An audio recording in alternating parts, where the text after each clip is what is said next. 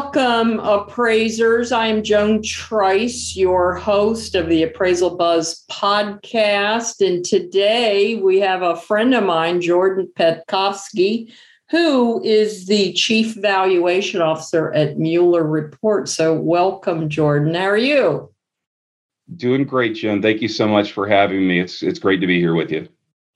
Well, the last time I saw you was at Valuation Expo, so uh, in Vegas, not too many months ago. So let's actually kind of lead off with a panel that you were on about it was a debate to inspect or not to inspect, sort of a Shakespearean hypothetical question. So, what happened? Well, it was better than a Shakespearean tragedy at the very least. You know, I, I think it was a, a, very spirited discussion with great points being brought up by both sides. Um, myself and John Brennan were representative of the side that was pro bifurcation, but I, I, also think that it was important for us to communicate um, that our beliefs uh, aren't solely uh, focused on bifurcation as the end all be all solution for all appraisal problems, but you know another flavor um, another another offering that allows appraisers uh, a new way of doing business so I, you know, the, the conversation was really great. I thought there was a lot of positive feedback from the appraisers that were represented during the, the discussion. It, it was interesting to see how much the, the mindset of the appraiser has shifted over the past decade when it comes to utilizing a bifurcated workflow when we first started this uh, at, at, Mueller, yeah, it was very new, and not a lot of appraisers were uh, in agreement with the process, and not a lot of appraisers um, really understood how it could benefit them. And you know, fast forward a few years, especially post pandemic, um, as a result. Well, that's of, what I was going to ask you. I mean, didn't COVID sort of accelerate the fact that yeah, they better accept it or um, you know that might be all the work that that was out there during that particular initial phase. Yeah uh, covid was awful joan i think for everybody. But as far as moving the needle when it comes to the perspective of being able to do things at your desktop versus you know going out in the field in the way that we had done it for so long on every single transaction I, I think really assisted in in getting folks comfortable with the idea of doing something new. Yeah i i couldn't agree with you more. So on the other side of the argument, who represented the pro appraiser doing the I think it was Matt Simmons and Brian Reynolds, I believe. What were some of the points they made sort of on the opposite side? You know what I, I found to be most surprising is there weren't um, as many point counterpoint on one side versus the other once we got down into the details. I, I think all of us communicated to the audience that it just depends you know, there are circumstances where the appraiser should be the one inspecting the property, but there are also circumstances where, you know, based on low observable risk and complexity going into the transaction, um, it might not always be necessary. No different than what we've seen with some of the other product offerings coming out of the enterprises.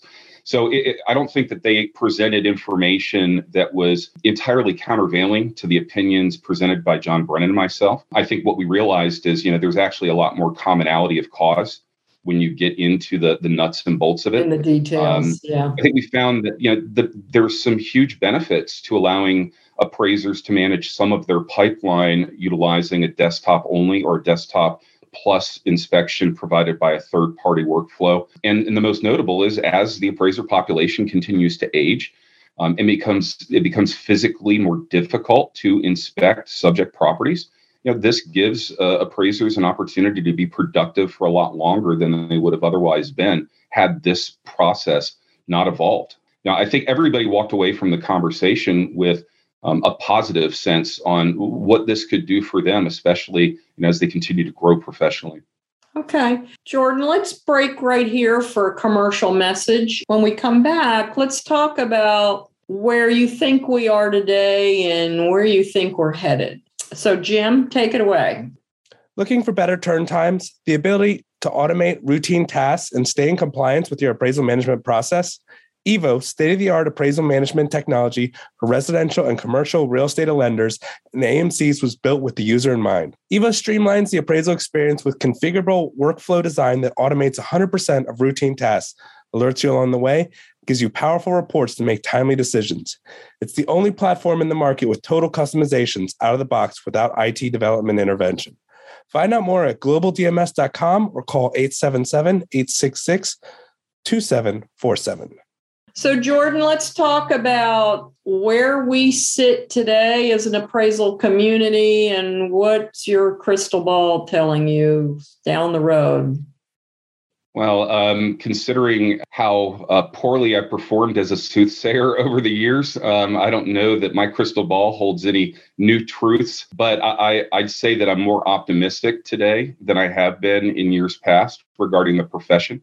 Um, I see the appraiser population moving towards analyst and professional service provider as opposed to you know a vocational participant. So I, I think it's not, not just you know, the the technology, the new policies and processes that are hitting the profession um, that are offering uh, new outlets for appraisers, but um, I feel like we're starting to see the evolution from us just being, you know, a, a participant um, out of need to being somebody who's you know, truly valued as far as being able to understand the collateral risk, knowing that we're not at a point where the algorithms can solve every problem. They can be helpful, they can be useful tools, no different than tools that Wall Street traders use on a daily basis to make informed decisions. I, I just feel like the appraiser today has more available to them than they ever have before, and they're positioned to remain in play for a lot longer than I would have anticipated had you asked me the same question a decade ago. Well, and that kind of leads me into the next question about technologies because we're seeing, especially during the pandemic, technology is really critical for efficiency, accuracy, credibility, uh, access to data, and then access to the tools that analyze that data. I mean, I'm seeing, you know, necessity is the mother of in, invention. And I, have seen a lot of interesting things come out of this uh, pandemic. What are your thoughts? Yeah, I, I think we've all we've all seen um, a, a pretty remarkable move forward when it comes to the technology that's becoming available to the appraisers and folks that are providing services to the appraiser professional. You know, we're seeing a lot of new entrants on data capture, whether it's standardized applications that allow a third party user to get GLA information or subject property information, including salient features and characteristics. it's also, you know, about making sure that the appraiser is able to efficiently move through the report development process. Um, so I, I, think there's a lot of mobile technology that has hit and is going to hit the market um, in the coming months and years, and we'll see broader use of that. I also think that you know, based on integrated data services and a proliferation of new appraisal production software providers, we're seeing more efficient ways um, to consistently develop report findings and you know, benefit from integrated data services as opposed to having to rekey everything. So a lot of the ministerial tasks that appraisers had been responsible for, um, they've really been um, moved off of the, the front shelf, and instead the appraisers can focus more of their time on analyzing the data selecting comparable sales and, and making you know, market driven adjustments. Excellent uh, summary. So let's take another break and we'll be right back. Appraisers, what if you can inspect, photograph, and measure a home without leaving yours? With Remote Val, you get to harness the power of new technology without giving up your process or compromising on quality. With our easy to use software, you connect to the homeowner's phone and complete your inspection as you normally would. Remote Val lets you capture high quality, meta tagged photos, take accurate measurements, and communicate directly with the homeowner to get the information you need. Remote Val is fast, easy to use, and completely free for appraisers. To see a demo of Remote Val in action, visit incenteram.com. All right. So, Jordan, let's talk about what are the advantages to the appraiser of a bifurcated workflow? I think you've already touched on a few of them, but let's kind of let's drill down and yeah, one that I don't think is getting a lot of play these days is the the benefit associated with keeping the appraiser truly arm's length from the consumer. So, you know, in years past, you would have an appraiser that would go out and physically inspect the subject property. There was always the potential for suborning of the appraiser by the, the borrower, the consumer, somebody who was going to benefit financially from the origination.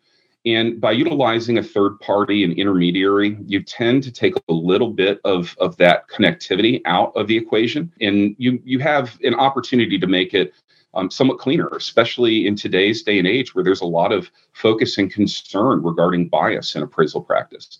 So I, I, think you know not only does it benefit the appraiser and the fact that we are an aging population, it gives them more longevity than they would have otherwise had. It, it really does uh, offer up a cleaner, more arm's length process in a lot of cases. So I, I think you know you've got the ability to get more out of the appraiser population that we have knowing that we continue to attrit heads on a, a, more consistent basis than we're adding heads. But I think it also adds to safety and, and soundness. And uh, you know, I, I just, just like to reiterate again, though, is, is you know beneficial it is as it is, we still don't believe that it is you know the the single brushstroke to solve all problems. You know, we think that this is something that fits a niche. There is a lot more information that originators and investors have regarding a transaction today than they had 20 years ago when the appraiser was the front line for providing that data and i think they have you know better information to give them guidance on what type of product or service they need to um, you know,